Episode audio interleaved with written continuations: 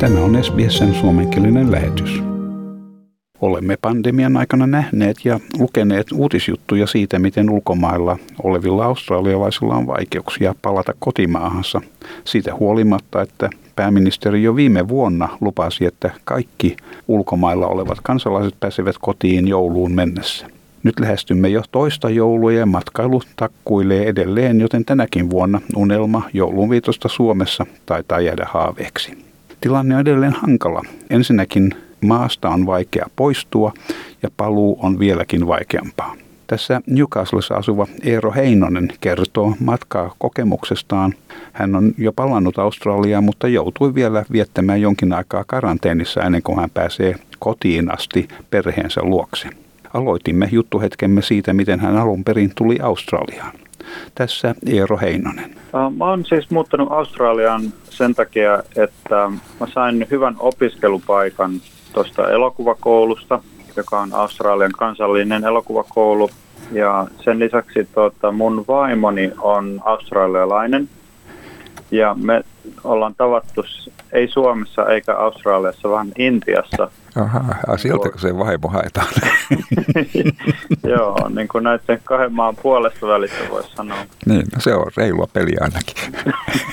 Joo, kummallakaan ei ollut kotikenttä etu. Ja kuinka kauan sä oot asunut Australiassa? Me muutettiin siis Australian vuonna 2017, eli siitä on nyt kohta tulee viisi vuotta siitä. Mutta sitten me ollaan mun vaimon kanssa, me ollaan oltu yhdessä jo aika pitkään, melkein 20 vuotta. Se on todella vakiintunut suhde sitten. Niin ja sulla on lapsia kanssa, eikö niin? Joo, meillä on kaksi lasta, ne on teinikäisiä tyttäriä ja tällä hetkellä me asutaan siis Newcastleissa, eli tässä New South Walesin osavaltiossa parin tunnin matkan päässä Sinnistä. Minkälainen mielikuva sulla on täällä asumisesta?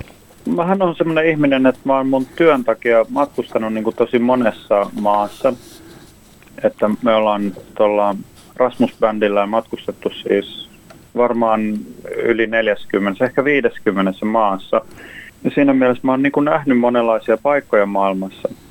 Kyllä niin kuin Australiassa mulle näitä juttuja, jotka tulee niin kuin ensimmäisenä mieleen, kun mä ajattelen täällä asumista, niin on tietenkin tuo luonto ja miten ihmiset käyttäytyy ja sitten muita niin kuin kulttuuriin liittyviä juttuja, kuten ruoka ja maan tavat ja tälleen. Ja tota, kyllä niin kuin luonnosta mulle, siis Australiassa on luonto on niin erilainen kuin Euroopassa sen takia, että ilmasto on erilainen, mutta myös sen takia, että Australia on niin eristäytynyt ja sehän on kokonainen manner, missä on sitten omanlainen fauna ja flora.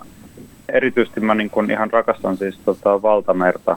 Tavallisena päivänä käyn siis niin kuin joka aamu uimassa tai surffaamassa ja, ja sillä lailla niin kuin Australia mulle näyttäytyy. Ja sitten ihmiset on yleensä ottaa niin kuin aika rentoja ja aika fleksiibelejä. Joskus suomalaisen näkökulmasta ehkä jopa niin rentoja, että, että jut, juttuja saatetaan perua ihan viime tingassa, mutta siihenkin tottuu. Ne on semmoisia puheliaita ja avoimia, että voi heittää läppää kenen kanssa tahansa.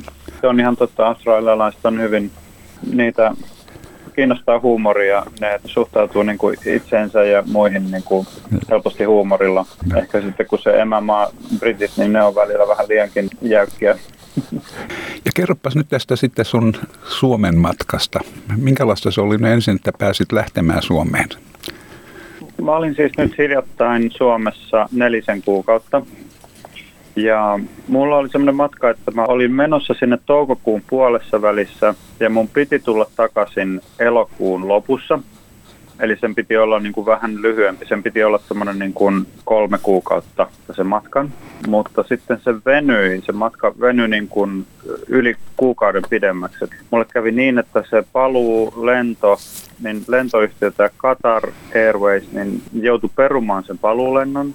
Sitten mä en päässyt ollenkaan elokuussa tänne Ausseihin, vaan mun piti odottaa sitten vielä niin kuin melkein puolitoista kuukautta pidempään. Eli nyt pääsin vasta niin kuin lokakuun alussa takaisin Ausseihin. Siinä kävi siis tosiaan niin, että mun alkuperäinen lentoyhtiö sanoi, että meillä ei ole edes tarjota mitään vaihtoehtoja sulle, vaan sä voit vaan saada niin kuin rahat takaisin ja sitten sun on pakko ostaa joku toisen lentoyhtiön lento, koska he ei pysty niin kuin lentämään tänne Oliko se vaikeaa päästä pois maasta sinne Suomen suuntaan?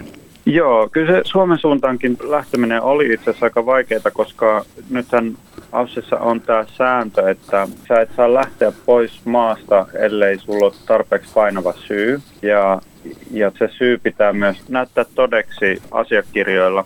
Ja mulla se syy oli se, että mulla oli noita Rasmus-bändiin liittyviä hommia, mitä piti Suomessa tehdä. Meillä oli musiikkivideota ja ja muuta, tämmöistä levyn promotoimista ja muuta.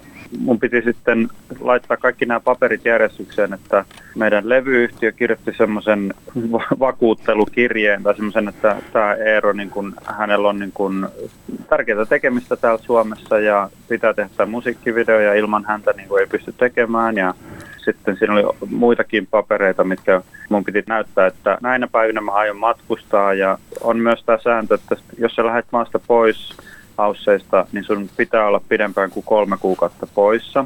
Se on aika raskas sääntö. Mutta tietenkin nämä säännöt on olemassa sitä varten, että Aussit yrittää pidättäytyä siitä, että tulisi niin kuin lisää näitä virustartuntoja maahan. Kyllä mä ymmärrän sen joo, ja sen takia mä niin kuin suunnittelin sen matkan niin, että mä pystyn olemaan yli kolme kuukautta poissa siinä oli tosiaan semmoinen niin kuin, melkein niin kuin oikeudellinen prosessi, mikä piti käydä läpi, koska siinä on muutamia niitä papereita, mitkä pitää olla sitten täytettynä allekirjoitettuna. Ja mun ystävä lakimies myös auttoi tekemään tämmöisen niin kuin statutory declaration, eli se on niin kuin sellainen tavallaan niin kuin lakimiehen todistuskirje, että tämä ihminen on oikeasti olemassa ja hän puhuu tässä totta ja hänellä on ihan hyvä syy oikeasti lähteä ilman näitä, kaikki näitä papereita, niin siitä matkasta ei olisi tietenkään tullut mitään. Ja no sitten ne työt siellä Suomessa, kun vihdoin pääsit sinne, niin ne meni tietysti hyvin. Suomessa meni hommat hyvin joo. Me oltiin bändin kanssa, oltiin suunniteltu asiat aika tismalleen ja kolmen kuukauden aikana niin olisi se ollut hienoa myös niin kuin soittaa vaikka konsertteja sillä bändillä, mutta siellä Suomessakin on tietysti koronarajoitukset ja myös tämmöiset kokoontumisrajoitukset, että ihan joka juttu ei pysty Suomessakaan järjestämään. Ja tota, sen takia tuli vähemmän hommia kuin mitä mä luulin, että lähettäisiin tekemään, mutta muuten meni Suomessa siis hyvin, että me saatiin se musiikkivideo aikaiseksi ja saatiin tehty ihan hyvät niin kuin promotiot kanssa. Suomessa oli kesä nyt, niin mä viihdyin tietenkin, nautin siitä kesästä ja olin sukulaista ja ystävien seurassa. Sillä lailla kaikki hyvin. Seikkailun toinen osa, niin se sitten alkoi sitten, kun yritit tulla takaisin Australiaan. Joo, siis se on sitten monimutkaisempi vielä se paluu, koska mähän sitten jouduin, jouduin ostamaan uuden lennon ja se oli kyllä niin kuin varmaan neljä-viisi kertaa kalliimpi kuin tavallisesti semmoinen lento olisi. Se oli tosi ikävä juttu, tietenkin joutui maksaa siitä niin paljon, mutta sitten kun mä näin, että niitä lentoja ei ole hirveän monta tarjolla, niin mä kuitenkin ostin sen, minkä mä niin kuin näin vapaana olevan ja tulin sillä lennolla sitten tänne Ausseihin.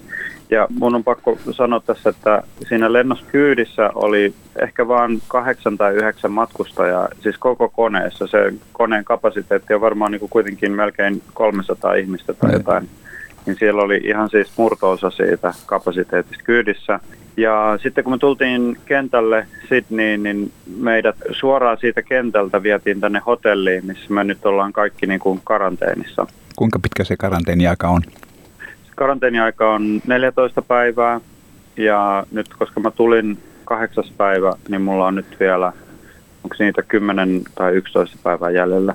Miten sä viihdytät itse siellä karanteenissa, kun ei siellä ole paljon tekemistä? Joo, karanteenissa on siis tällaiset säännöt, että me ei saada poistua siis omasta huoneesta ollenkaan. Ei, ei edes käytävän puolelle.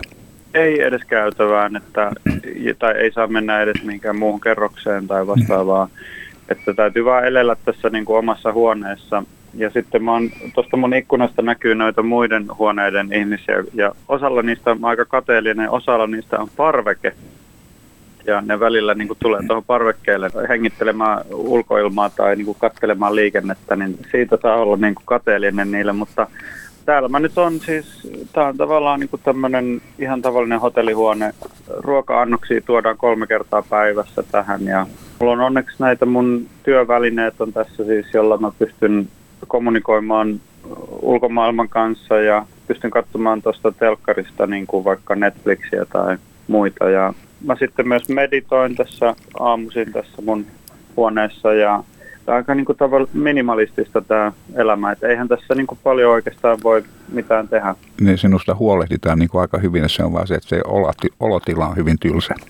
Mulla varsinkin, kun mä oon ollut niin pitkään nyt mun perheen luota poissa, olisi tietenkin kiva nähdä niin kuin heidät nyt heti, kun on tullut takaisin tähän maahan, mutta se nyt ei vaan niin kuin näiden lakien puitteissa ole mahdollista. Mm. Mutta tietenkin mä soitan niin kuin kotiin use, useita kertoja päivässä ja juttelen niin kuin vaimolle ja noille tyttärille. No ne, ne varmaan odottaa sua siellä kovin innokkaasti.